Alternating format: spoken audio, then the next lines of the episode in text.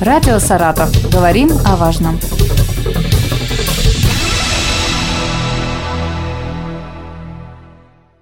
Здравствуйте! У микрофона Вероника Лебедева. 22 ноября российские психологи отмечают свой профессиональный праздник. Об особенностях этой удивительной профессии нам расскажет заведующая кафедрой психологии личности, доктор психологических наук Елена Рягузова. Елена Владимировна, здравствуйте. Добрый день. Давайте вначале выясним, в чем разница между психологом, психотерапевтом и психиатром. Хотела бы разделить ответ на этот вопрос на две части. Сначала я выделю две профессии, которые существенно и абсолютно принципиально отличаются друг от друга. Это профессия психолога и это профессия психиатра. У них совершенно разные зоны ответственности, абсолютно разные принципы построения диагноза, совершенно разные цели и содержание деятельности. Психолог работает со здоровой личностью. Хочу подчеркнуть это еще раз. Со здоровой личностью. Выявляет ее компоненты, прогнозирует специфику ее поведения, особенности развития, оказывает психологическую помощь и формулирует определенные квалифицированные рекомендации. Что касается психиатра, то он выявляет у личности наличие психического расстройства в целях обеспечения научно обоснованной терапии. Соответственно, в фокусе психиатра находится физиологическая деятельность мозга и все те изменения структурных компонентов, которые могут происходить. Соответственно, психиатр выявляет симптомы, синдромы и симптомы комплексы, болезни. Хочу тоже подчеркнуть это слово «болезни». Прогнозирует ее течение и предлагает соответствующую терапию. Что касается психотерапии, то это как раз то, что их объединяет, поскольку и психолог, и психиатр могут быть психотерапевтами. Правда, медики иногда настаивают на том, что терапией, то есть дословный перевод слова терапия, это лечение, могут заниматься только люди с медицинским образованием. Но у психологов, соответственно, это тоже есть свои аргументы, поскольку в слове психотерапия есть психо, а психо – это душа, а, как известно, душу таблетками не вылечить, то психологи настаивают на том, что лечение как исцеление может не сопровождаться фармакологическими средствами, и, соответственно, терапию можно рассматривать как процесс э, изменения психического здоровья человека. Но э, справедливости ради нужно сказать, что сейчас существует две таких ветви психотерапии. Это медицинская психотерапия, которую осуществляет дипломированный врач, и психологическая психотерапия, которая направлена в большей степени а, не только на устранение неких симптомов, но и работу с причинами, которые их вызвали. И этим уже занимаются дипломированные психологи, но чаще всего те, кто специализировался в области клинической психологии и психологического консультирования. Как человеку, который оказался в сложной ситуации, понять, кому конкретно ему обращаться? Ну, э, наверное, я дам такой ожидаемый ответ на этот вопрос, поскольку считаю, что если человек понимает, что попав ну, действительно в трудную жизненную ситуацию, с которой он не может справиться самостоятельно, я думаю, что сначала нужно обратиться к психологу, потому что психолог либо окажет квалифицированную помощь, если проблемы лежат в зоне его профессиональной компетентности, либо сможет привлечь специалистов-смежников для такого комплексного решения проблемы и качественного оказания необходимой помощи, ну, либо перенаправит к необходимому специалисту. Всегда ли изменения в поведении и настроении говорят о том, что у человека проблемы с психикой или депрессия? Может ли это служить сигналом на самом деле о проблемах с физическим здоровьем? Безусловно, индикаторами функционирования психики человека всегда выступает его поведение и состояние. Когда мы чему-нибудь радуемся, то мы демонстрируем один такой образец поведения. Когда мы тревожимся, другой. Когда мы сердимся, третий, ну и так далее. Поэтому по особенностям поведения, особенно если они, на наш взгляд, неадекватны или они значительно отклоняются от того ранее демонстрированного поведенческого рисунка, который был, или, например, по сужению спектра эмоциональных состояний, или по длительности актуализации, продолжительности того или иного негативного состояния, как бы застревания в этом состоянии, ну, как, например, депрессия, о которой вы сказали, mm-hmm. можно предположить наличие некоторых психологических проблем. Это безусловно, что можно предположить наличие некоторых психологических проблем.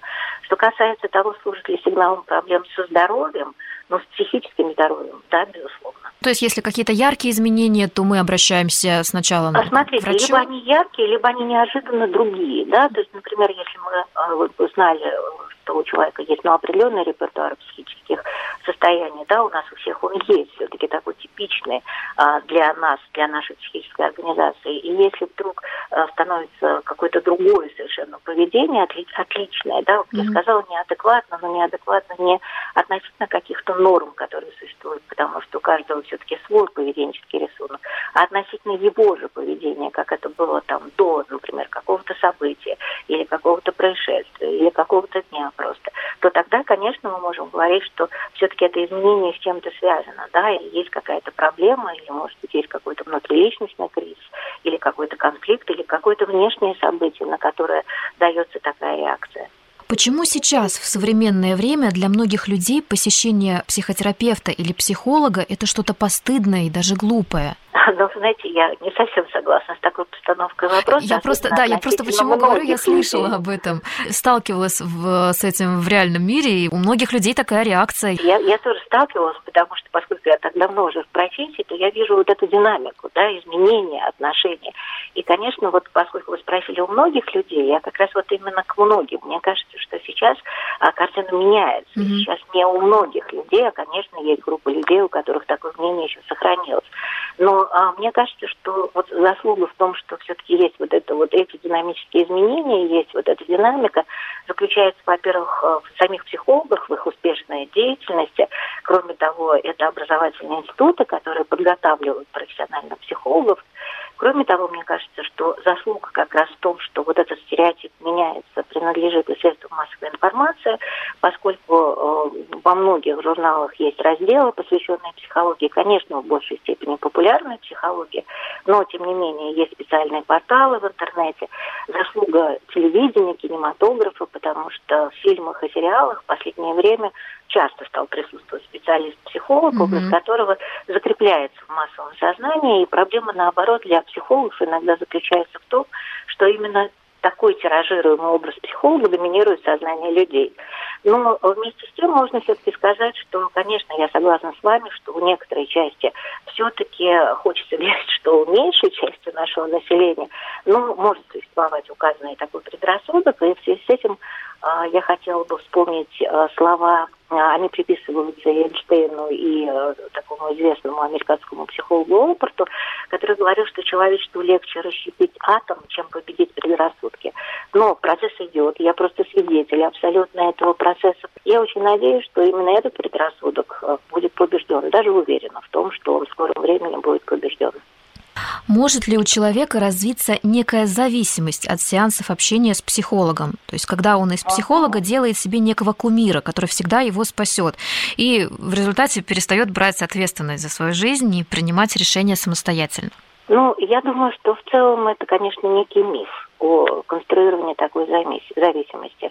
Но, э, конечно же, нужно иметь в виду, что взаимодействие психолога и клиента – это всегда диадное взаимодействие, да, то есть парное взаимодействие. И, конечно, возможны разные психотипы, разные психотипы клиентов и разные психотипы психологов. Но а, с психологами здесь построже, потому что все-таки они проходят но определенный такой отбор профессиональный. Э, кто-то идет консультировать, кто-то не идет консультировать, исходя как раз из своего психотипа психотипа. А вот что касается клиентов, то это могут быть клиенты, ну, скажем, с невротической или стероидной направленностью, для которых в целом в целом характерно установление зависимых межличностных отношений. И поэтому такие отношения могут ими э, конструироваться именно вот такого характера. Но еще раз повторюсь, если говорить о, каком-то, о какой-то существовании закономерности, то ее нет. Влияет ли осень на психологическое состояние человека? Или это скорее самовнушение? Ну, не только осень, вообще какая-то плохая погода. Ну, да.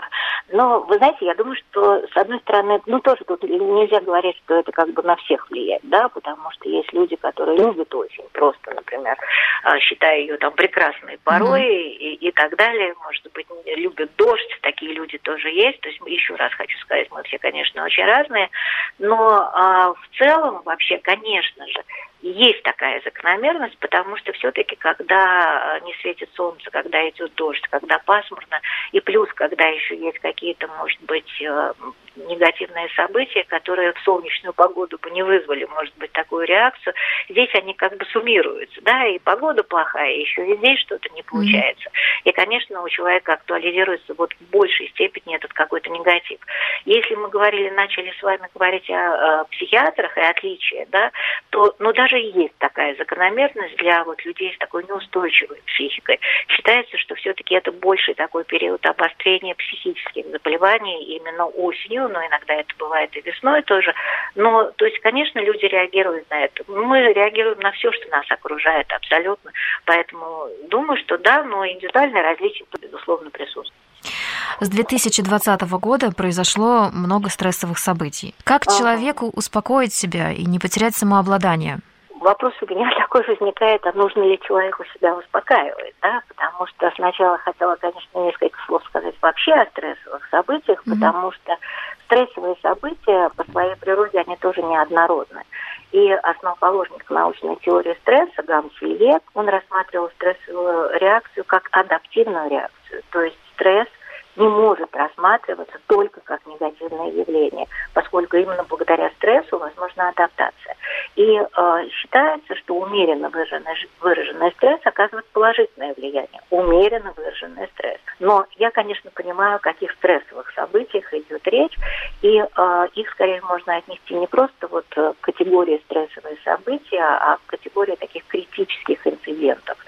И э, вы имеете в виду, безусловно, и тотальную пандемию COVID-19, да, да, да. которая угу. оказала существенное влияние на психику всех людей. Это, э, конечно же, вы имеете в виду специальную военную угу. операцию. Тревога вот в этих обстоятельствах, это совершенно адекватная реакция. Понимаете, она адекватна. Мы должны тревожиться по поводу вот таких событий. Но э, возникает вопрос, что же делать, да, потому что все-таки тревожиться надо, как я сказала, но тем не менее паниковать не нужно и э, не нужно отстраняться от этого всего. И, конечно же, главное оставаться все-таки человеком, самим собой, не изменять себе, сохранять смысл жизни, осмысленность этой жизни, опираться на внутренние ресурсы. Если их не хватает, то обращаться за помощью, заботиться о себе, о своих близких. То иногда бывает, что э, человек уже просто истощился, да, вот mm-hmm. слушая там э, всю эту информацию, вникая, читая разные источники и так далее, нужно дать себе передышку в, эти, в этом. Если не справляется организм сам, если внутренних резервов просто недостаточно, значит обратиться за помощью. Ну и последний вопрос. Правда ли, что у каждого психолога есть психолог? А, ну, я думаю, что это, конечно, шутка, но а, в каждой шутке все-таки есть, наверное, доля правды, поэтому я хочу пояснить вот этот вот свой ответ. А, психология на самом деле очень сложная и такая очень обширная наука, у которой существует много разных отраслей психологического знания, и а, есть целый ряд направлений практической деятельности, которые связаны с психодиагностикой, с экспертизой, с коррекцией, с консультированием, с психотерапией, о которой мы говорили. И вот некоторые из этих сфер практической деятельности, они требуют супервизии. Если говорить о самом термине супервизия, да, это обозревать сверху. То есть это когда над каждым психологом, ну не над каждым, а над консультирующим психологом есть кто-то, кто контролирует, да, с точки зрения вот профессиональной целесообразности тех качеств, которые, качества э, практических методов, которые использует психолог. И это делается для того, чтобы повысить, во-первых, квалификацию самого специалиста, иногда просто подтвердить эту квалификацию, обновить э, некие такие приемы, методологические, методические технологии, которые используются, ну и избежать э, и предотвратить эмоциональное выгорание специалиста.